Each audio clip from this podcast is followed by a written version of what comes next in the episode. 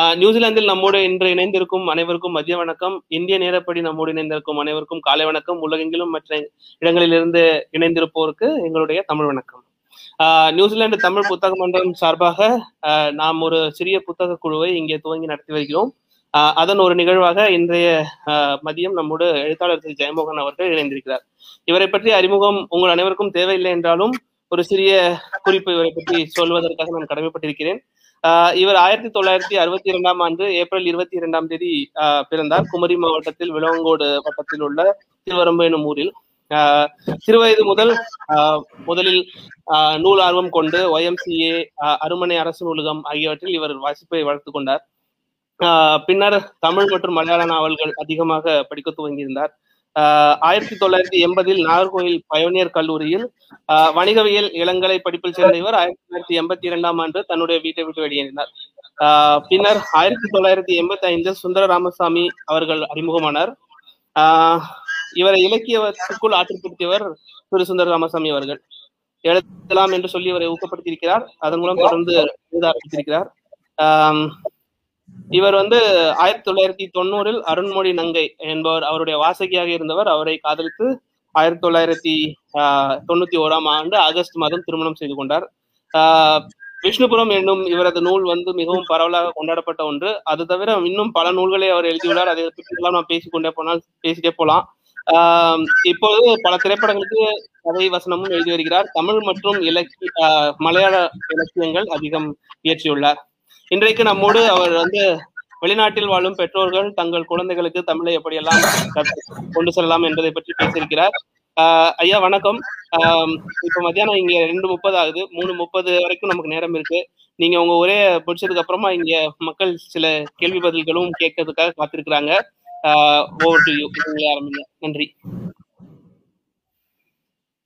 New Zealand வாழ் தமிழ் மக்கள் அனைவருக்கும் என்னுடைய மனமார்ந்த வணக்கங்களை தெரிவித்துக் கொள்கிறேன். இந்த உரைக்காக என்னிடம் கேட்கப்பட்ட கேள்விகள் கடந்த இருபது ஆண்டுகளில் அமெரிக்கா ஐரோப்பா சிங்கப்பூர் உட்பட எந்த தமிழ் பேசப்படாத ஊருக்கு சென்றாலும் என்கிட்ட கேட்கப்படக்கூடிய கேள்விகள். இரண்டு வகையில் அதை கேட்கலாம். ஒன்று ஏன் எங்கள் குழந்தைகள் தமிழ் படிக்க வேண்டும். இரண்டு தமிழ் படிக்காவிட்டால் என்ன குறைந்து போய்விடும்? என்ன தவறு வந்துவிடும்? இதன் நீட்சியாக வரக்கூடிய அடுத்த கேள்வி என்பது எங்கள் குழந்தைகளுக்கு தமிழ் படிப்பது கஷ்டமாக இருக்கிறது. அந்த படிப்பு நீடிப்பதில்லை. நாங்கள் முயற்சி எடுத்து க தமிழ் கற்பித்தாலும் கூட அந்த கல்வி தொடர்ச்சியாக இருப்பதில்லை அவர்கள் அதை ஒரு பெரிய சுமையாக கருதுகிறார்கள் அந்த கடைசி கேள்விக்கு மட்டும் முதல் பதிலை சொல்லலாம் நினைக்கிறேன். நான் அமெரிக்கா உட்பட வெளிநாடுகளில் பார்க்கும் விஷயம் என்னவென்றால் அங்குள்ள குழந்தைகளுக்கு பல வகையான கடுமையான பயிற்சிகள் அளிக்கப்படுகின்றன. அங்குள்ள ஒரு குழந்தை ஃபுட்பாலுக்கு அளிக்கும் நேரம் என்பது அவ்வளவு அதிகம். பெரும்பாலான குழந்தைகள் இசை கற்றுக்கொள்கின்றன. இசைக்கு அளிக்கப்படும் நேரம் என்பது மிக அதிகம். ஒரு நல்ல ஃபுட்பால் விளையாட்டுக்காரன் ஆவதற்கு எவ்வளவு உழைப்பும் நேரமும் தேவையோ. ஒரு நல்ல இசைக்கலைஞன் அவருக்கு எவ்வளவு உழைப்பும் நேரமும் தேவையோ. அதில் மிக குறைந்த பங்கு நேரம் போதும் தமிழோ அல்லது தாய்மொழியில் எதோ ஒன்றையோ கற்றுக்கொள்வதற்கு. ஆகவே நேரம் இல்லை. கடுமையா இருக்கிறது. பயிற்சி அளிக்க பொழுதில்லை என்பது போன்ற காரணங்கள் மிக மேலோட்டமானவை. முக்கியம் என்று தோன்றினால் அதற்கு அளிப்பதற்கான நேரம் உண்மையில் இருக்கிறது என்பதுதான் நடைமுறை. எந்த ஒரு கல்விக்கும் அதற்கான உழைப்பு ஒன்று இருக்கிறது. எந்த ஒரு கல்விக்கு அதற்கான அர்ப்பணிப்பு ஒன்று தேவைப்படுகிறது. எந்த கல்வியும் கடினமானது. கஷ்டமானது. துன்பம் இல்லாமல் கல்வி நாம் இளமை காலத்தில் பல்வேறு விஷயங்களை மிகவும் கஷ்டப்பட்டு தான் கற்றுக்கொள்வோம். பள்ளி கல்வி கடினமானதுதான். மொழிகளை கற்றுக்கொள்வது கடினமானதுதான். அதற்கு உள்ளே இருக்கக்கூடிய அறிவியல் மொழியை கற்றுக்கொள்வது இன்னும் கடினமானது. அதன் பிறகு ஒரு வேலைக்கு செல்கிறோம். அந்த வேலை சூழலை கற்றுக்கொள்வது கடினமானதுதான். வாழ்நாளின் கடைசி வரைக்கும் கற்றுக்கொண்டுதான் இருக்கிறோம். ஆகவே கற்றுக்கொள்வதின் சிரமம் என்பது ஒன்றை கற்றுக்கொள்ள தேவையில்லை என்பதற்கான காரணமாக அமையாது. அடுத்த கேள்வி கற்காமல் இருந்தால் என்ன ஆகும்? அதனால் என்ன இழப்பு வரும் என்பது. தங்கள் பிள்ளைகளிடம் தமிழ் கற்க சொல்லும் நம்முடைய பெற்றோருக்கு கூட இதற்கு சரியான பதில் தெரியாது. இது நம்முடைய பண்பாடு. இது நம்முடைய தாய்மொழி. ஆகவே நாம் இதை கற்றுக்கொள்ள வேண்டும். இதை நாம் தவறவிடக்கூடாது என்று மட்டும்தான் அவளால் சொல்ல முடியும். அதன் பிறகு சில பாரம்பரிய பெருமைகளை சொல்வார். இன்றைய உலகளாவிய சூழலில் நின்று கொண்டு ஒரு அறிவார்ந்த பதிலை சொல்வது இதற்கு மிக அவசியமானது. அந்த பதில் உங்களிடம் இருக்கிறதா என்று கேட்டுக்கொள்ளுங்கள் முதல் பதில் என்பது கற்காவிட்டால் நீங்கள் என்ன ஆவீர்கள் என்ற கேள்வி கற்காவிட்டால் தாய்மொழியை கற்காவிட்டால் தன்னுடைய சொந்த பண்பாடை கற்காவிட்டால் என்ன ஆவீர்கள் என்றால் ஸ்டாண்டர்டு பர்சனாலிட்டி ஆவீர்கள். ஒரு தரப்படுத்தப்பட்ட சராசரி மனிதராக ஆவீர்கள். இந்த காலம் என்பது உங்களை எப்படி வடிவமைக்கிறது? இந்த இருபதாம் நூற்றாண்டு இருபத்தொன்றாம் நூற்றாண்டு உங்களை எப்படி வடிவமைக்கிறது? மூன்று வகையில் உங்களை அது வடிவமைத்துக் கொண்டிருக்கிறது. உங்களை அறியாமலே உங்களை அது கட்டமைத்துக் கொண்டிருக்கிறது. ஒன்று உங்களை வெறும் நுகர்வோராக கட்டமைக்கிறது. ஆப்பிள் செல்போனுடைய நுகர்வோர். மெக்டொனால்ட்ஸ் பிட்சாவுடைய நுகர்வோர் என்று உங்களை கட்டமைக்கிறது. இரண்டாவதாக ஒரு வகையான ஆதிக்க அரசியலின் ஒரு பகுதியாக உங்களை அது கட்டமைக்கிறது. நீங்க பாருங்க. உங்களுக்கு ஒரு மாற்று அரசியலே உருவாக விடாது. இன்றைக்கு இருக்கக்கூடிய ஒரு வகையான அரசியலை நீங்கள் கவனித்து அதில் ஏதாவது ஒரு தரப்பை எடுத்து அதன் ஒரு பகுதியா இருக்கும்படி உங்களை வடிவமைத்துக் கொண்டே இருக்கிறது. இன்னும் சொல்ல போனால் மிக குறைந்த அரசியல் மட்டும் கொண்டவர்களாக உங்களை இந்த காலகட்டம் வடிவமைத்துக் கொண்டே இருக்கிறது. மூன்றாவதாக ஒரு உழைக்கும் எந்திரமாக உங்களை அது வடிவமைக்கிறது.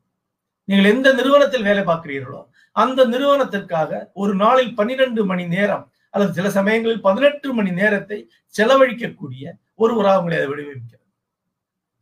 சமீபத்தில் எனது நண்பர் ஆஸ்திரேலிய நண்பர் சிட்னி கார்த்திக் அவர்கள் ஒரு முறை என்ன பேசும்போது சொன்னார்கள் அவருடைய நிறுவனத்தில் அவர் என்ன வேலை செய்கிறார் என்றால் ஒரு ஊழியரிடமிருந்து மிக அதிகமான உழைப்பை பெற்றுக்கொள்வதற்கான வழிமுறைகளை வடிவமைக்கிறார். உச்சகட்ட உழைப்பை நிறுவனத்துக்கு கொடுக்கும்படியாக அந்த ஊழியனை பயிற்றுவிக்கிறார். அது ஒரு சாதனை மாதிரி சொன்னார். சட்டனை எனக்கு எரிச்சல் வந்து விட்டது. ஒரு மனிதன் உங்களுடைய நிறுவனத்திற்காக உழைக்கக்கூடியவன் மட்டும்தானா? அவனுக்கு கடவுள் இல்லையா? அவனுக்கு சொந்த திட்டங்கள் இருக்கக்கூடாதா?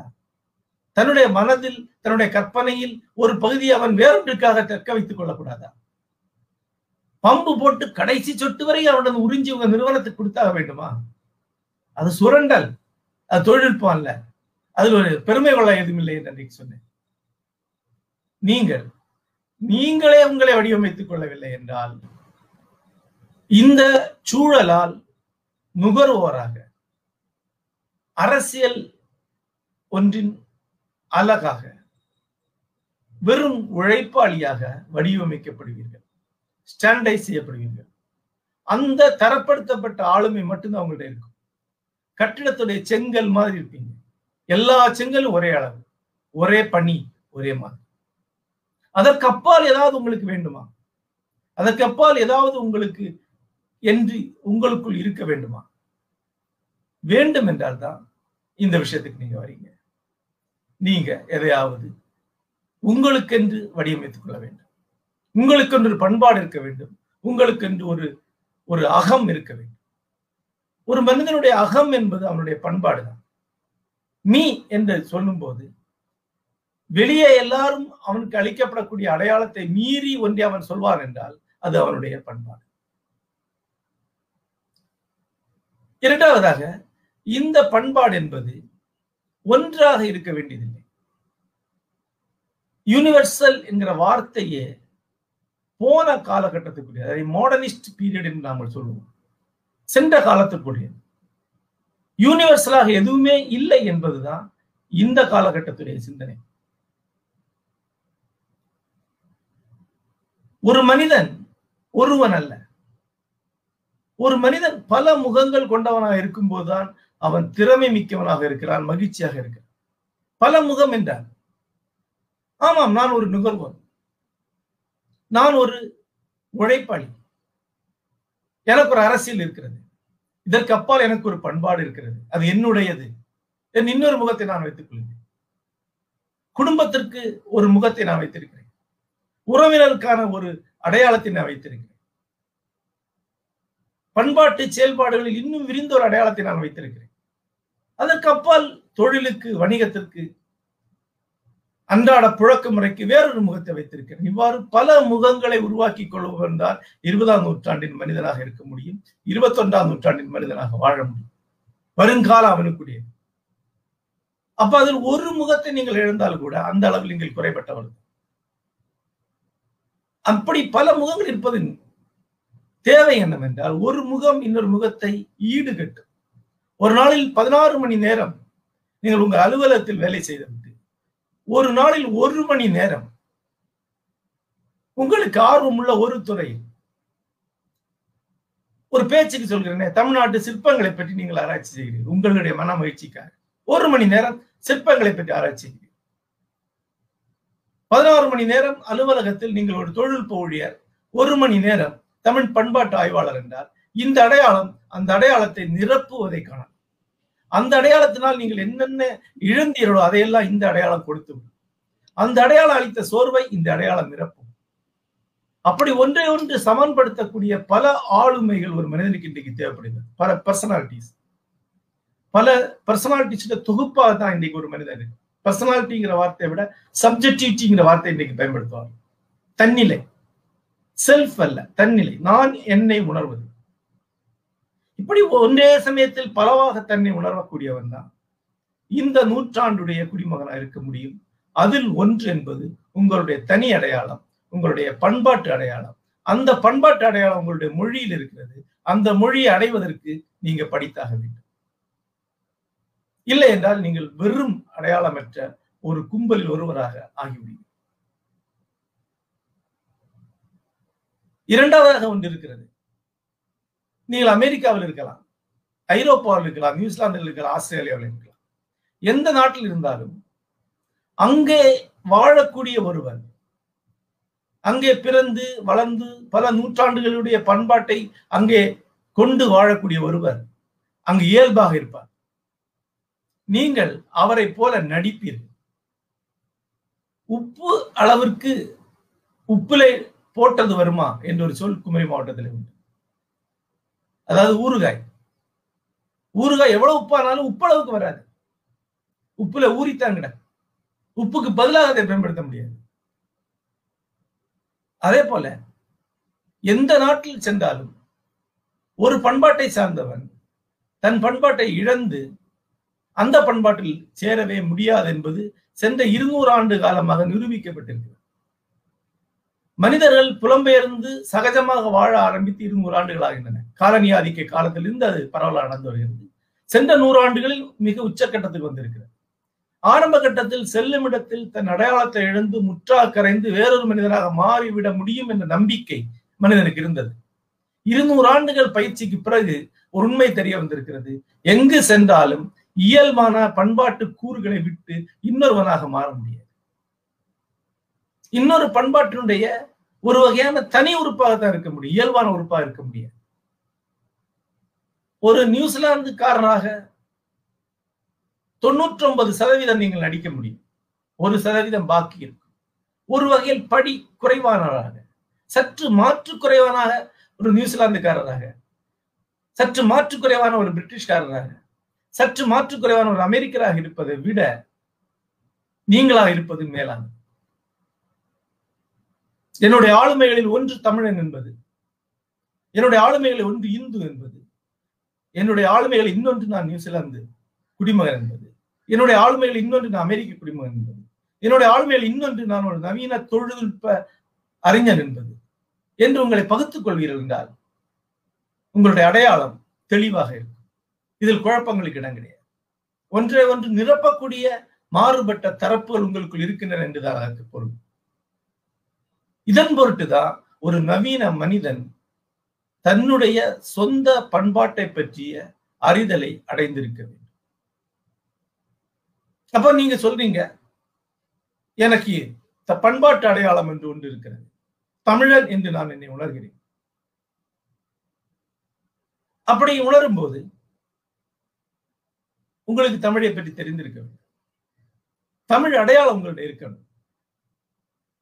தமிழ் பண்பாட்டுடைய வரலாறு உங்களுக்கு தெரிந்திருக்கணும் அதனுடைய வெற்றிகள் உங்களுக்கு தெரிந்திருக்கணும் அதனுடைய பின்னடைவுகள் என்ன? அதனுடைய சரிவுகள் என்ன என்று உங்களுக்கு தெரிந்திருக்கணும் அதை எப்படி தெரிந்து கொள்ள முடியும்? அதற்கு முதல் தேவை மொழி கல்வி. ஏனென்றால் மொழியில் அவை அனைத்தும் உள்ளடங்கி இருக்கின்றன. மொழி என்பது வேறு பண்பாடு என்பது வேறு அல்ல. பண்பாட்டின் ஒரு வடிவம்தான் மொழி என்ற ஒரு நம்பிக்கை ஐம்பது ஆண்டுகளுக்கு முன்னால் அறிஞர் மத்தியில இருந்தது. நவீன மொழியியல். அந்த எண்ணத்தை தகர்த்து பண்பாடும் மொழியும் ஒன்றுதான்.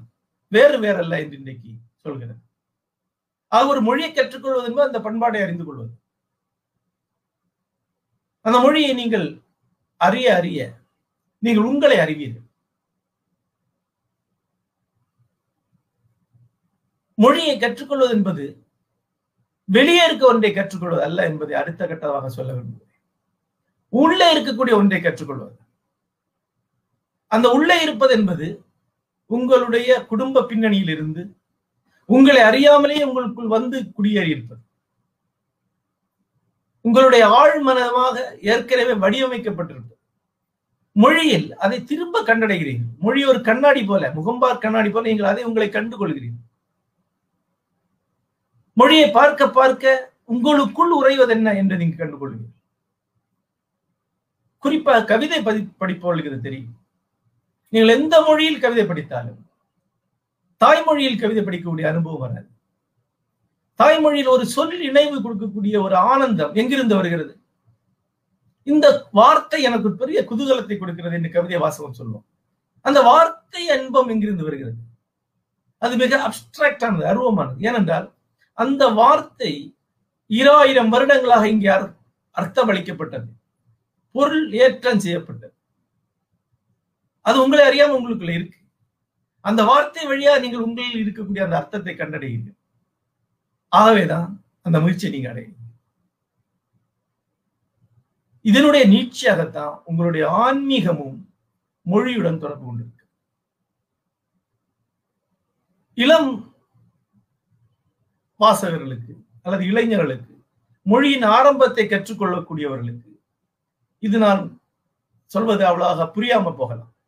அவர்களே ஒரு நாற்பது ஐம்பது ஆண்டுகள் ஆ கடந்தால் அதை புரிந்து கொள்வார் மொழியில் இயல்பான ஆன்மீகம் உறைந்திருக்கிறது. இன்னொரு மொழியில் உங்கள் ஆன்மீகத்தை நீங்கள் கண்டடைய முடியாது. இன்னொரு மொழியில் நீங்கள் தியானம் செய்ய முடியாது. இன்னொரு மொழியில் உங்களுடைய உள்ளுணர்வுகளை ஆழ் உள்ளத்தின் சப்கான்சியஸ் உணர்வுகளை வெளிப்படுத்த முடியாது.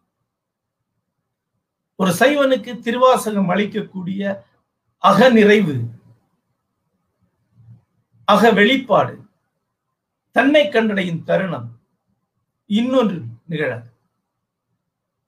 ஒரு பண்பாட்டை ஒருவன் அடைவதற்கு அதிலிருந்து பண்பாடாக தன்னுழைந்திருக்கிற நுழைந்திருக்கிற தன்னை கண்டடைவதற்கு தன் வழியாக ஒரு ஆன்மீக மீட்பை அடைவதற்கு மூன்றுக்குமே மொழி கல்வி என்பது மிக அவசியமான ஒன்று. அதை கைவிடுவோம் என்றால் நமக்கு இயல்பாக அளிக்கப்பட்ட ஒரு அடையாளத்தை நாம் இழக்கிறோம். நமக்கு புறச்சூழ் அளிக்கக்கூடிய பொதுவான அடையாளங்களை ஏற்றுக்கொள்ளும் நம்முடைய தனித்தன்மையை இழக்கிறோம். இருபதாம் நூற்றாண்டில் இருந்து ஒன்றை சமூக ஆய்வாளர்கள் சொல்லிக் கொண்டிருக்கிறார் அடையாளங்களை இழந்து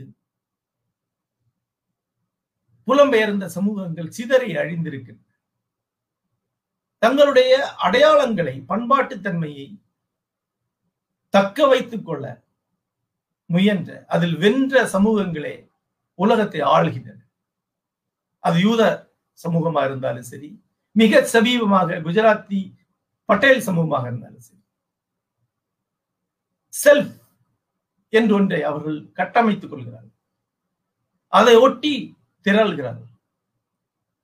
அதில் குழப்பம் இல்லாமல் இருக்கிறார். அது அவர்களுக்கு ஆற்றலை அளிக்கிறது. அது அவர்களை விடுதலை செய்கிறது வெல்ல வைக்கிறது. ஆகவேதான் படிப்பு தேவை என்று சொல்லவர். மொழி கல்வி என்பது பல படிகளாகும் முதலில் அது எழுத்துக்களை கற்றுக்கொள்வது. சொற்களை கற்றுக்கொள்வது. அது மொழியின் முதல் அறிமுகம்.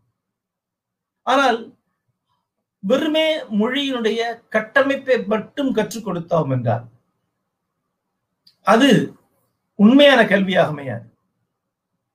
பல ஊர்களில் இதை மட்டும் செய்கிறார் ஆனா அவன் என்ன சொல்லிக் கொடுக்கிறான்? படிக்க சொல்லிக் கொடுக்கிறார் அதன் பிறகு எதை படிப்பது என்று சொல்லிக் கொடுப்பதில்லை. அதன் பிறகு அதன் வழியாக அடையக்கூடிய பண்பாட்டு வெளியே அறிமுகம் செய்வதில்லை. நீங்கள் ஆனா அவனா மட்டும் சொல்லிக் கொடுத்தார் அது நினைக்காது. நிறைய இடங்கள் அதை பார்க்கிறேன். தட்டு தட்டு மாதிரி வாசிக்க தெரியும் என்று சொல்லக்கூடிய ஒரு குழந்தை காலப்போக்கில் அந்த வாசிப்பு திறனை இழந்துடும். அது வழியாக வாசித்து அறியக்கூடிய இன்னொரு உலகத்தை அறிமுகம் செய்ய வேண்டும். வெளிநாட்டு வாழ் தமிழர்களில் ஒரு சதவீதம் பேர் கூட அந்த பண்பாட்டு அறிமுகத்தை அவர்களுக்கு அளிப்பதில்லை. அமெரிக்காவிலோ பிரிட்டன்ல வாழும் ஒரு குழந்தை அங்கு இருக்கக்கூடிய பண்பாட்டுடைய சிறந்த அம்சங்களை கல்வி நிலையம் வழியாக கற்றுக்கொண்டிருக்கிறது நியூசிலாந்துல அப்படித்தான் நான் நினைக்கிறேன். நான் நியூசிலாந்து வந்ததில்லை. அதற்கு இணையாக இங்கே இருக்கிறோம். அதைத்தான் அறிமுகம் செய்ய வேண்டும். ஒரு அமெரிக்க குழந்தை அமெரிக்காவில் தரமான தத்துவ அழகியல் கல்வி அடைகிறது. அவங்க அப்பா தமிழ் பண்பாட்டில் திண்டுக்கல் லியோனியை அறிமுகம் செய்கிறார். என்றால் அந்த குழந்தைக்கு தமிழ் பண்பாடு மேல் எந்த மதிப்பாவது இருக்குமா? அந்த குழந்தை தமிழ் தொடர்ந்து படிக்குமா? படிக்கத்தான் வேண்டுமா? தமிழ் பண்பாட்டின் தலை சிறந்த பக்கங்களை அறிமுகம் செய்யுங்கள். மொழி வழியாக எங்கு செல்ல முடியும் என்று சொல்லிக் கொடுங்க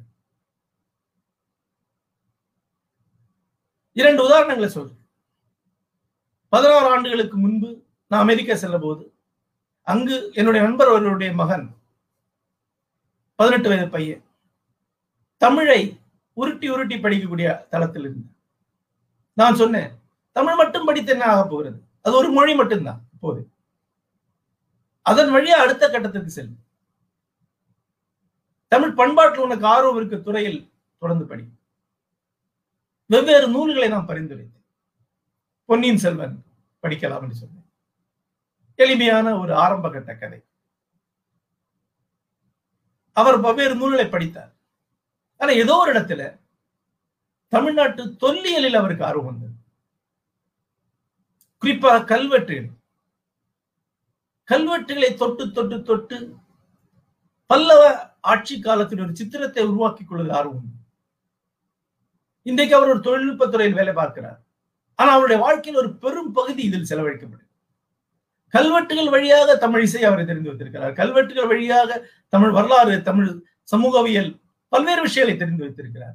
இன்று அவருடைய வாழ்க்கையை அர்த்தப்படுத்தக்கூடிய ஒன்றாக அந்த கல்வெட்டு ஆய்வு இருக்கு. அதே போல இன்னொரு நண்பர் அவர் சற்று வயதானவர். தமிழ் பற்று உண்டு தமிழை கற்றார். ஆனா மறந்து விட்டார். அது வழியா அடுத்த இதையும் படிக்க. நான் சொன்னேன் மூன்று மாத காலம். ஒரு நாளைக்கு ஒரு தேவார பாடலை உறுதியாக படிப்பேன் என்று விரதம் எடுத்துக் கொள்ளுங்கள். நூறு தேவார பாடலை படியுங்கள். அதன் பிறகு உங்களுக்கு ஆர்வம் இல்லை என்று விட்டு விடுங்க அதுதான் வழி. மொழி என்பது ஏணி. இப்ப நீங்கள் ஏறி அடுத்த கட்டத்துக்கு செல்ல வேண்டியிருக்கிறது. ஒரு கட்டத்தில் அவர் எனக்கு எழுதினார். என்னோட வாழ்க்கையில் மீட்பு என ஒன்று வரும் என்று தேவாரம் படிப்பதற்கு முன் எனக்கு தெரிந்திருக்கவில்லை என்றார். ஏன் கற்க வேண்டும் என்பதற்கான காரணம் இங்கே இருக்கிறது. மொழி கல்வி அதிலிருந்து மேலதிக கல்விக்கு செல்ல வேண்டும். இன்று தமிழில் உலக அளவில் எழுதக்கூடிய இலக்கிய படைப்பாளிகளில் மிகச் சிறந்தவர்களுக்கு சமானமான படைப்பாளிகள் இருக்கிறார். நவீன படைப்பாளிகள் இருக்கிறார். மிகப்பெரிய பண்பாட்டு ஆய்வுகள் நடந்து கொண்டிருக்கின்றன. பல தளங்களில் விவாதங்கள் நடந்து கொண்டிருக்கு. நாட்டுப்புறவியல் சம்பந்தமான ஆய்வுகள் நடக்கின்றன. இந்த ஆய்வுகளோடு உங்களுக்கு தொடர்புகளை உருவாக்கிக் கொள்ள அதற்கு தான் நூல் வாசிப்பு என்பது முக்கியமானது. நூல்களை படிக்கும் போது அடுத்த கட்டம் மலர் உருவாகிறது. அது ஒரு தனிப்பட்ட உலகமாக விரிகிறது. ஒரு செல்ஃபை உங்களுக்கு உருவாக்கி தருகிறது. உங்களுக்குள் இருக்கக்கூடிய ஒரு தனித்தன்மை. நீங்க போட்டிருக்க சட்டை அத்தனை பேரும் போடக்கூடிய சட்டையா இருக்கலாம். நீங்க பயன்படுத்திட்ட அத்தனை பொருட்களும் இன்னொருவரிடம் இருக்கலாம். ஆனா உங்களுக்கு மட்டுமான ஒரு மனம் இருக்கும். அது வேற யாரும் இருக்க? அதை பண்பாட்டில் இருந்தால் நீங்கள் உருவாக்கி கொள்ள முடியும். பண்பாட்டை மொழி வழியாக அடைய முடியும். மொழியினூடாக கற்றுத்தான் சென்றடைய முடியும். உலகில் முழுக்க இருக்கக்கூடிய வெற்றிகரமான சமுதாயங்களை பார்த்து இதை திரும்ப திரும்ப தமிழ் பண்பாட்டுடன் தமிழ் மக்களிடம் சொல்லிக் கொண்டிருக்கிறோம். உங்களுடைய பண்பாட்டை விட்டு விடாதே. இன்னொன்னு சொல்வேன். ஒரு பிலிப்பினோ ஒருவன் தன்னுடைய பிலிப்பைன் பண்பாடை முற்றாக விட்டுவிட்டு உங்களிடம் பழகினான் என்றால் அவனை பொருட்படுத்தாதீர்கள். அவன் பொரு ஆழமானவன் அல்ல. ஒரு ஜப்பானியன் முற்றிலும் ஜப்பானியனாக அல்லாமல் உங்களிடம் பழகினான் என்றால் அவனிடம் ஜப்பானிய தன்மை இல்லை என்றால் அவனை நீங்க பொருட்படுத்த வேண்டாம். அவன் ஜப்பானியனே அல்ல. அவன் ஒரு ஸ்டாண்டர்டு பர்சன்ட் அவன் ஒரு மிஷின் ஒரு கருவி மட்டும் அப்படி நீங்களாகாம இருக்கிறதுக்காக படியுங்கள். தொடர்ந்து படியுங்கள். மொழியை கற்றுக்கொள்ளுங்கள் மொழியினூடாக தமிழகத்தின் தலைசிறந்த இலக்கிய ஆக்கங்களை ஆய்வுகளை படியுங்கள். அதில் உங்களுடைய ஆர்வம் வேறு வேறாக இருக்கலாம். இன்றைக்கு தமிழில் பல்வேறு துறைகளில் எழுதப்படுகின்றன. வரலாறு சார்ந்து எழுதக்கூடியவர்கள் இருக்கிறார் குடவாயில் பாலசுப்ரமணியம் போல. தஞ்சாவூர் பண்பாட்டை மிக விரிவாக எழுதக்கூடிய பேரறிஞர் இங்கே இருக்கிறார். நாட்டுப்புறவியலில் ஆக்கா பெருமாள் மாதிரியான அறிஞர்கள் இருக்கிறார். நவீன படைப்புகளில் இன்றைய தமிழ் வாழ்க்கையை எழுதக்கூடிய படைப்பாளிகள் இருக்கிறார். யுவன் சந்திரசேகர் எஸ். ராமகிருஷ்ணன். பெருமாள் முருகன். கோணங்கி. பா வெங்கடேசன். சுரேஷ்குமார் இந்திரஜித். நாஞ்சில் நாடன். வண்ணதாசன் வண்ண நிலவன் கலாப்பிரியா. ஒரு பெரிய பட்டியலே இருக்கு. ஏன் இலக்கியத்தை படிக்க வேண்டும் என்று சொல்கிறேன் ஆய்வு நூல்கள் ஒரு எல்லைக்குட்பட்டவை. அவை ஒட்டுமொத்தமா இதை நமக்கு அளிப்பதில்லை. ஆனால் இலக்கிய படைப்புகள் ஒட்டுமொத்தமா ஒன்றை நமக்கு அளிக்கின்றன. ரெண்டாயிரத்தி பத்தில் நாங்கள் நண்பர்களுடன் ஒரு இந்திய பயணம் காரிலேயே செல்வோம் பத்தாயிரம் கிலோமீட்டர் கார்ல. செல்வதற்கு முன்பு செல்லும் இடங்களை சார்ந்து தமிழில் வந்திருக்கக்கூடிய இந்திய படைப்புகளை படித்து விட்டு போனோம். செல்லும் போது ஸ்ரீராமக்காரனுடைய மண்ணும் மனிதரும் என்ற நாவலை படித்து விட்டு அதில் வெறும் வரலாறு மட்டும் இல்லை வாழ்க்கை இருக்கிறது நிலப்பகுதி இருக்கிறது சின்ன சின்ன சின்ன விஷயங்கள் இருக்கிறது. அங்க சென்றபோது நண்பர் ஒருவர் சொன்னார் ஒரு நாவல் தான் படித்திருக்கிறேன். ஆனா இந்த மண் எனக்கு நல்லா தெரிந்தது போல இருக்கிறது. இந்த பல முகங்கள் எனக்கு அறிமுகமானது போல இருக்கிறது இலக்கிய படைப்பு அதை அளிக்கும். குமரி மாவட்டத்தை சேர்ந்த ஒரு படைப்பை நீங்க படித்து விட்டால் இந்த மண்ணும் மனிதரும் வாழ்க்கை உங்களுக்கு தெரிந்ததாக ஆகிவிடும். உங்களுக்கு ஒரு அழுத்தமான வேர் உருவாகிவிடும். இரண்டு வகையான தாவரங்கள் உலகத்தில் இருக்கின்றன. நிலையற்ற தாவரங்கள் பாசிகள் பங்கஸ் போன்றவை. அவைக்கு வேர் கிடையாது. ஆலமரங்கள் வேருடன் தான் இருக்கும். வேரை உருவாக்கி கொள்வதற்காக வாசியுங்கள் என்று நான் சொல்வேன். நன்றி.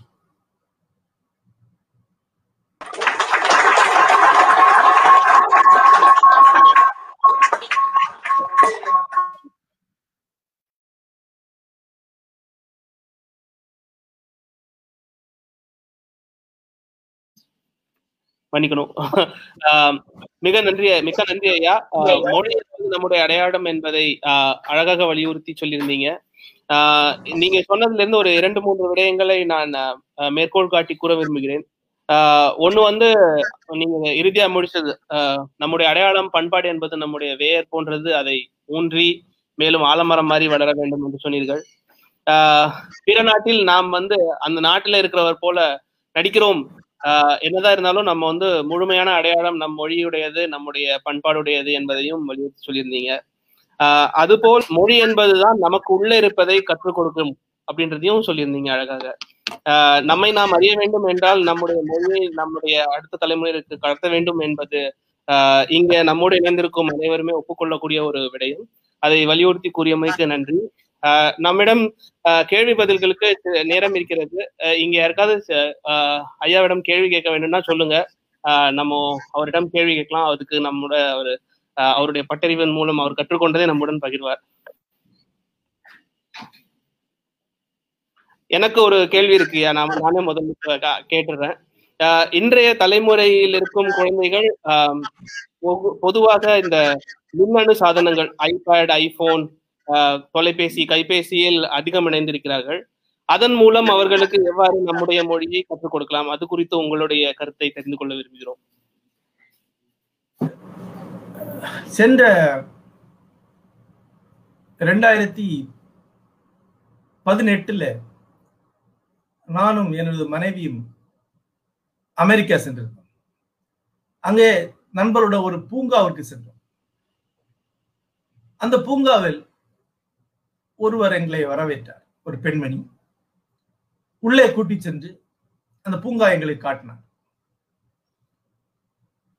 அவர் ஒரு பள்ளி ஆசிரியர். தொழில் முறையாக அதை செய்யவில்லை. பொழுதுபோக்குக்கு அதை செய்கிறார். அதாவது எங்களோட பணம் எதுவும் பெற்றுக்கொள்ளவில்லை. ஆனால் அந்த பூங்காவில் இருக்கக்கூடிய பறவைகள் பூச்சிகள் செடிகள் அவற்றுடைய தோற்றம் சில செடிகள் எங்கிருந்து வந்தன? மிக விரிவான ஒரு இயற்கை சித்திரத்தை அவர் அளித்தார் அவர் ஒரு பள்ளியிலே குறிப்பா ஆரம்ப பள்ளியில இயற்கை பாடம் கற்றுக் கொடுக்கக்கூடிய அவரிடம் நான் ஒரு கேள்வி கேட்டேன். அது ஒரு பெரிய திறப்பாக இருந்தது எனக்கு.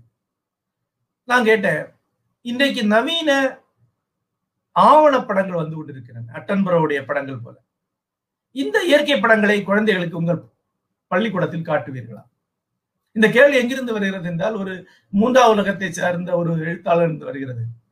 நான் இங்கே மிக பழைய வாணி பள்ளிக்கூடங்களை பார்க்கிறேன். அமெரிக்காவிலே மிக அதிக நவீன தொழில்நுட்ப வசதிகளுடைய பள்ளிக்கூடங்கள் இருக்கும். அங்கே நிறைய காணொலிகளை காட்டுவார்கள் என்று நான் நினைக்கிறேன். அதனால இந்த கேள்வி கேட்டேன். அவன் சொன்னார் இல்லை காட்ட மாட்டோம். ஒரு பூச்சியை பற்றி தெரிந்து கொள்ள வேண்டும் என்றால் நீங்கள் அதை படிக்க வேண்டும். நேரில் பார்க்க வேண்டும். வருஷம் முழுக்க தினசரி காணொளிகளை கண்டால் கூட ஒரு பறவை கூட ஒரு பூச்சியோட உங்களை அடையாளம் காண முடியாது. அதனால எந்த பயனும் இல்லை. அது பொழுதுபோக்கு மட்டும்தான். ஆச்சரியமா இருந்தது. நீங்க தானே இதை ஆரம்பிச்சீங்க? ஸ்மார்ட் கிளாஸ் என்ற பேர்ல தொண்ணூறுகள் அமெரிக்கால தானே இது வந்தது என்ன? அமெரிக்கால தொண்ணூறுல வந்தது. இரண்டாயிரத்திலே அது பயனற்றது என்று கண்டு பெரும்பாலும் கைவிட்டு விட்டோம் என்றார். ஆனா இந்தியாவில் இதை நம்ம ஆரம்பித்திருக்கோம் காணொளிகள் மிக குறைவான நினைவு தன்மை கொண்டவை. நினைவில நீடிக்க. நீங்கள் பங்கெடுக்காத ஒன்றை நீங்கள் நினைவு வைத்து வைக்க முடியாது. இது ரொம்ப முக்கியமான விஷயம் எனக்கு நினைச்சு பாருங்க. காணொளிகள்ல நீங்க வெறும் பார்வையாளர் தான். நீங்க அதுல எதுவும் பங்கெடுக்கல. ஆனா ஒரு புத்தகத்துல நீங்க பார்வையாளர் கிடையாது. புத்தகத்தில் இருப்பது வெறும் எழுத்து. அதை மொழியாக அர்த்தமாக காட்சியாக அறிவாக மாற்றிக்கொள்ள வேண்டியது நீங்கள். ஆகவேதான் நீங்க கொஞ்சம் கவனம் இல்லாம இருந்தா படிக்க முடியாது. அந்த இடத்துல படிப்பு நின்று விடும் ஒரு காணொலி ஓடிக்கொண்டிருக்கும் போது நீங்கள் மனம் எங்கேயோ சென்று விட்டு வரும். ஒரு பிரச்சனை இருக்காது. புத்தகம் படித்துக் கொண்டிருந்தால் ஒரு வார்த்தையில் மனம் வேறங்கு சென்றால் நீங்க நின்று விடுவீர்கள். ஏன்னா மனம் இயங்கி கொண்டிருந்தால் மட்டும்தான் புத்தகத்தை படிக்க முடியும். ஆக நீங்கள் ஒன்று செய்கிறீர்கள். நீங்கள் செய்தால் மட்டும்தான் உங்களுக்கு அது நினைவில் இருக்கும். அல்லது நீங்கள் நேர்ல போங்க. பார்த்து குறிப்புகள் எடுங்க. அதுவும் நீங்க பர்ஃபார்ம் பண்றீங்க. நீங்க செய்றீங்க. நீங்கள் செய்யாமல் மல்லாந்து படுத்து ஞானம் உங்கள் மேல அருவி மாறி கொட்டும் உள்ள போய் நிறையும் என்று நினைத்தீர்கள் அதை போல மடத்தன் கிடையாது ஆகவே காணொளி வழியாக எவரும் எதையும் கற்றுக்கொள்ள முடியும் மிக்க நன்றி ஆனால் இன்னொரு வகையில் இணையம் மின்னணு கருவிகள் பயனுள்ளவை. எப்படி என்றால் வாசிப்பை புத்தகத்திலிருந்து எதுக்கு மாற்றி கொள்ளலாம் அதாவது ஒரு புத்தகத்தில் வாசிப்பதற்கு பதிலாக கிண்டில்ல படிக்கலாம். அதுல எந்த வேறுபாடும் கிடையாது. அங்கே நீங்க பெர்ஃபார்ம் தான் பண்றீங்க. மொழி வழி கல்விக்காக மொழியை கற்றுக்கொள்வதற்காக நவீன மின்னணு சாதனங்களை நீங்க பயன்படுத்தலாம். இணையதளங்களை படிக்கலாம். ஆய்வு நூல்களை கூட படிக்கலாம். அதுக்காக பயன்படுத்திக் கொள்ளலாமே ஒழிய காட்சி வடிவங்கள் காணொளி துணுக்குகள் வழியாக கல்வி என்பது நடக்காது. அப்படி ஒன்று கிடையாது. மிக்க நன்றி ஐயா. இது வந்து மிக சிறப்பான ஒரு சான்று. இன்றைக்கு வந்து பலரும் காணொலி ஆஹ் காணொளி மூலமாக பார்த்து கற்றுக்கொள்ளலாம் என்ற பிம்பம் ஒன்று இருக்கிறது. அதை மிக தெளிவாக உடைத்திருக்கிறீர்கள். ஆஹ் வாசிப்பு என்பது நம்மில் பலருக்கும் எவ்வளவு முக்கியமானது என்பதை இது பறைசாற்றுகிறது எங்களுடைய நூல் கழகத்தின் நூல் மன்றத்தின் குறிக்கோளும் அதுதான். ஆஹ் மக்களிடையே வாசிப்பு அஹ், எழுத்து மற்றும் பேச்சு வழக்கில் தமிழை ஊக்குவிக்க வேண்டும் என்று. ஆஹ் வேற யாருக்காவது கேள்வி இருக்கா? ஆ கேளுங்க. ஆ நீங்க இங்க வந்து கூட கேளுங்க. அவர் நேரடியே கேளுங்க. நான் கேட்கலன்னு நான் சொல்றேன் திரும்ப. நான் வாங்க இங்க வாங்க.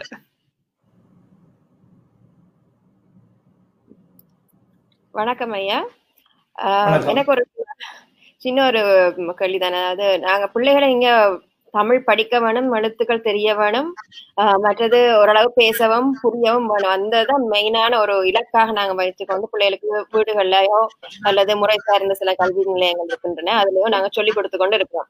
ஆனா நீங்க சொன்ன அடுத்த கட்டம் அதாவது அது அந்த மொழியை பயன்படுத்தி நீங்கள் எந்த மாதிரியான விழுமியங்கள் அல்லது தமிழ் சார்ந்த பண்பாடு கலாச்சாரமான விடயங்களை அணுகுவீர்கள் என்றால் எனக்கு நம்பிக்கை இல்லை. ஏன்னா இந்த பிள்ளைகள் அந்த அந்த இலக்கு அடைகிறதே எங்களுக்கு மேல் மூச்சு கீழ் மூச்சு வாங்கி ரொம்ப எங்களுக்கே தமிழ் மறக்கிற நிலைக்கு சில வேலை நான் அங்க போயிடுறேன். பிள்ளைகளுக்கு படிச்சு கொடுக்கையில ஏன்னா எங்களுக்கு அன்றாட பாவனை இல்லை. உண்மையாக சொல்ல போனால். காலையில இருந்து அந்த வரைக்கும் நாங்கள் ஆஹ் ஆங்கிலத்திலே பேசி போட்டு பிறகு நாங்கள் இங்கே வந்து பேசும் பொழுது உண்மையிலேயே பிள்ளைகளையும் குறை கூற முடியவில்லை எங்களால.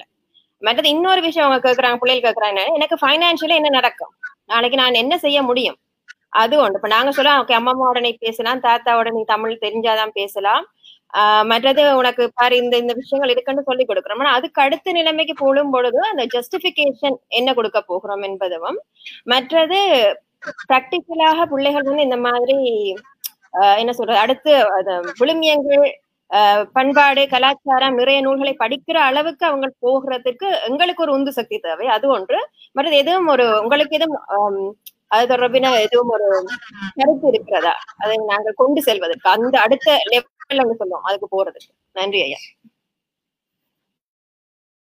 முதல் விஷயம் வீட்டில் அப்பா அம்மா படிக்கும் பாருங்களா பிள்ளைங்க படிக்கும் பிள்ளைங்கள்ட்ட படி படின்னு சொல்லி நாம படிக்காம இருந்து அவங்க படிக்க மாட்டாங்க. நான் கனடா செல்கிறேன். அங்க என்னோட நண்பர் வெங்கட்ராமனுடைய குழந்தைகளை பார்க்கிறேன். மிக நவீனமான உயர் கல்வி படிக்கக்கூடிய பிள்ளைங்க மிக நல்ல வகையில இலக்கியமும் படிப்பாங்க. தமிழ் இலக்கியம் படிப்பாங்க. ஏன்னா அவங்க அப்பா நல்லா படிப்பாங்க அம்மா நல்லா படிப்பாங்க. அது ரொம்ப முக்கியமானது. மொழி கல்விக்கு அப்பால் குழந்தைகளுக்கு பண்பாட்டு கல்வியை அறிமுகம் செய்ய வேண்டியது ஒரு தொடர் நிகழ்வு. ஒன்று வீட்டில் அதை பற்றின உரையாடல்கள் புத்தகங்கள் இருக்கலாம். இரண்டாவதாக பொது நிகழ்ச்சிகள்.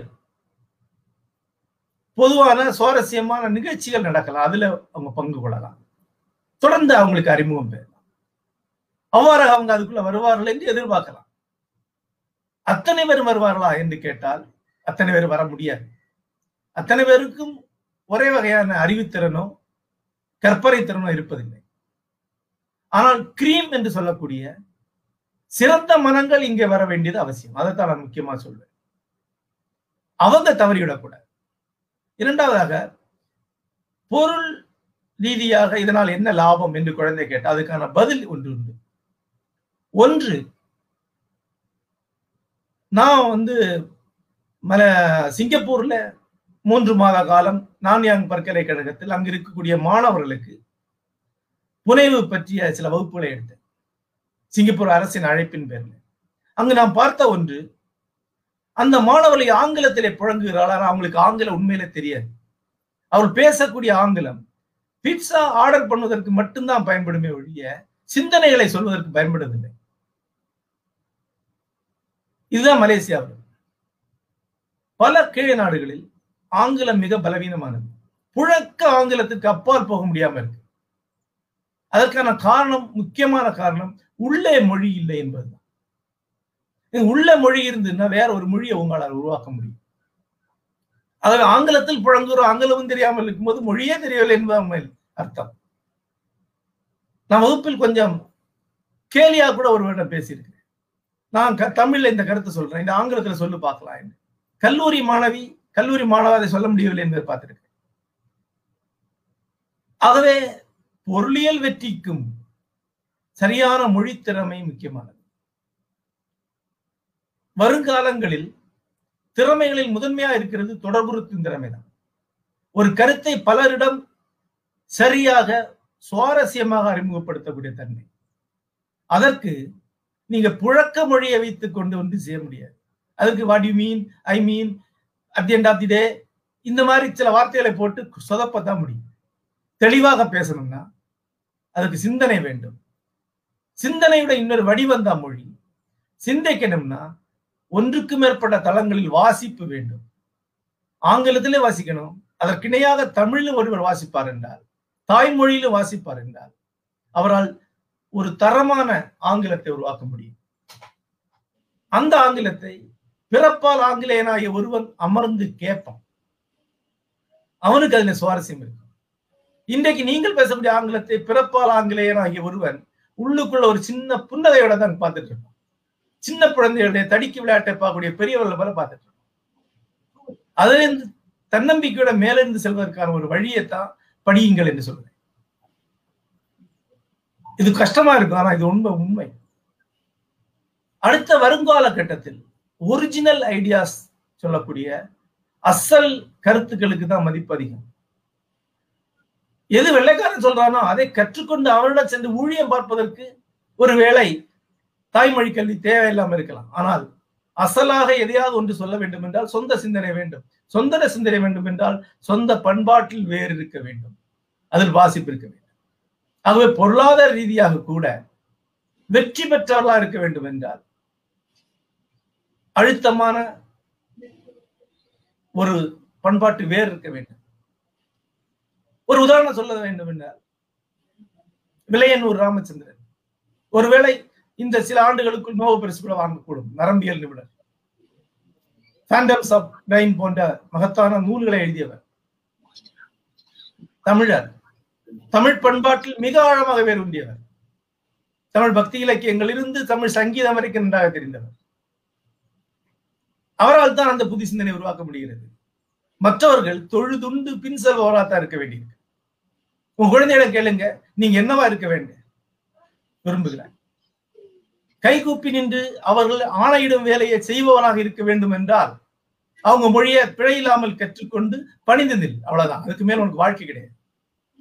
அவன் மதிக்கக்கூடிய அவனுக்கு தெரியாத ஒன்றை சொல்வதாக இன்றைக்காவது ஆக வேண்டும் என்று நினைத்தால் உனக்கான சிந்தனையை நீயே உருவாக்கி கொள்ள வேண்டும் என்றார். உன்னுடைய மொழியில் உன்னுடைய பண்பாட்டில் உனக்கு பயிற்சி வேறு இருக்க வேண்டும் என்று சொல்லு அதுதான் உண்மை. நன்றி. மிக்க நன்றி ஐயா. நம்மிடம் இன்னும் ஒரு கேள்விக்கு நேரம் இருக்கு. நம்ம இணையம் மூலமா பேஸ்புக்ல பாக்குறதுல இருந்து தங்கவேல் அப்படின்றவர் ஒரு வினா எழுப்பியிருக்கிறாரு. அவரு அதை கேட்கலாம்னு நினைக்கிறேன். நல்ல மிக்க அரிய கருத்துக்கள் பயனுள்ளவர்கள் சொல்லியிருக்காரு. நீங்க இது வரைக்கும் சொன்னது வந்து பெற்றோர்களுக்கும் பெரியவர்களுக்கும் பயனுள்ளதா இருக்கும்னு சொல்லியிருக்கிறாரு. நீங்கள் வந்து குழந்தைகளும் ஏற்றுக்கொள்ளும் வகையில் ஒன்று அல்லது இரண்டு காரணங்களை கூற முடியுமா அப்படின்னு கேட்கிறாரு. குழந்தைகளுக்கு நீங்க ஏதாவது சொல்ல முடியுமான்றது அவருடைய விருப்பம். இப்ப சொன்ன எல்லாமே பெற்றோர்கள் குழந்தைகளுக்கு சொல்ல வேண்டியவை. பெற்றோர்கள் தெரிந்து கொள்ள வேண்டியவை மட்டுமல்ல. குழந்தைகள் இந்த கேள்வியை கேட்கும்.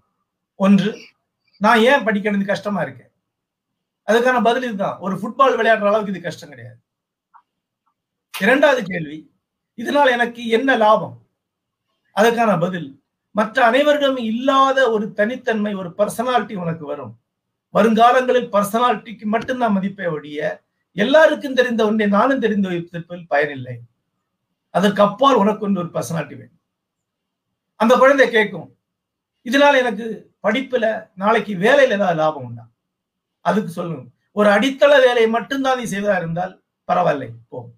ஆனா கிரியேட்டிவான இன்னோவேட்டிவான ஒரு வேலை நீ செய்வதாக இருந்தால் சுயமான கருத்துக்களை சென்றடையக்கூடியவராக இருந்தால் வழிநடத்தக்கூடியவராக இருந்தால் நிர்வாகியாக இருந்தால் அதற்கு அசல் சிந்தனை வேண்டும். பிறரிடம் தொடர்புறுத்தக்கூடிய திறன் வேண்டும். அந்த மொழித்திறனும் தன் சிந்தனை அடையக்கூடிய திறனும் இந்த மாதிரியான தாய்மொழி கல்வியிலிருந்து வரும். அதனுடைய பண்பாட்டு ஆர்வத்தில் இருந்து வரும் என்று சொல்லும் இதற்கு அப்பால் இப்ப இருக்கக்கூடிய வாழ்க்கை இப்ப இருக்கக்கூடிய வெற்றி மட்டுமல்ல வாழ்க்கை ரொம்ப பெரியது. முப்பது வயசு நாற்பது வயசுல உங்களுடைய கரியர் பிக்ஸ் ஆன பிறகு உங்களுக்கு ஒரு பெரிய வெறுமை ஒன்று வரும். இவ்வளவுதான் உங்க உங்க தொழில் நீங்க செல்வீர்கள் என்று தெரிந்த பிறகு ஒரு வெறுமை வரும். அந்த வெறுமையை நிரப்புவதற்கு உங்களுக்கு ஒரு அந்தரங்க உலகம் ஒன்று தேவை. உங்கள் மனம் சென்று படைக்கூடியது நீ ஒரு சூதாடியாகவோ வெறும் கேளிக்கையில் ஆளக்கூடியவராகவோ ஒரு வெறும் காசிப்பர் ஒரு வம்பு பேச்சாளர் அல்லாமல் ஒரு ஆழமான மனிதனாக மாற வேண்டும் என்றால் உங்களுக்கு அடிப்படையில் உங்களுக்குள்ள ஒரு தனி உலகம் வேண்டும். அந்த தனி உலகத்தை ஒரு பண்பாட்டு கல்வி வழியாக நீ அடைய முடியும். அதற்கும் அப்பால் மனிதனுக்கு இங்கு பிறந்தவனுக்கு ஆன்மீக நிறைவு ஒன்று இருக்கிறது. அதை அவன் ஒரு தியானம் வழியாக ஒரு வழிபாடு வழியாக சென்று அடைய வேண்டும் என்றால் தன்னியல்பாகவே அவனுடைய தாய்மொழி தான் அதற்கான ஊடகமாக அமையும். அது இன்றைக்கு இல்லை என்றைக்காக உனக்கு பயன்படும்? இதை அந்த குழந்தைகளிடம் நான் சொல்றேன் அந்த பெற்றோர் அந்த குழந்தையிடம் சொல்ல வேண்டும் என்று நினைக்கிறேன். மிக்க நன்றி ஐயா. இன்னும் நிறைய பேருக்கு நிறைய கேள்விகள் இருக்கும்னு நினைக்கிறேன். ஆனாலும் நம்முடைய நேரம் கருதி நாம இதோட கேள்வி வினாவிடைகளை முடித்துக் கொள்ளலாம். எங்களோடு உங்களுடைய நேரத்தை ஒதுக்கி இன்று உரையாற்றிய உங்களுக்கு நியூசிலாந்து புத்தக மன்றம் சார்பாகவும் இதை தற்போது இங்கே கிரைஸ்டர்ச்ல குரங்கா பார்க் பிளேஸ் நூலகத்தில் நேரடியாக கண்டு கொண்டிருப்பவர்களுக்கும் ஃபேஸ்புக் முகநூல் வழியாக இணைந்திருப்பவர்களுக்கும் எங்களுடைய நன்றி. ஐயாவுக்கு நம்ம எல்லாரும் சேர்ந்து ஒரு பலத்த கரவொலி எழுப்பி நன்றி தெரிவிக்கலாம் நான் நினைக்கிறேன்.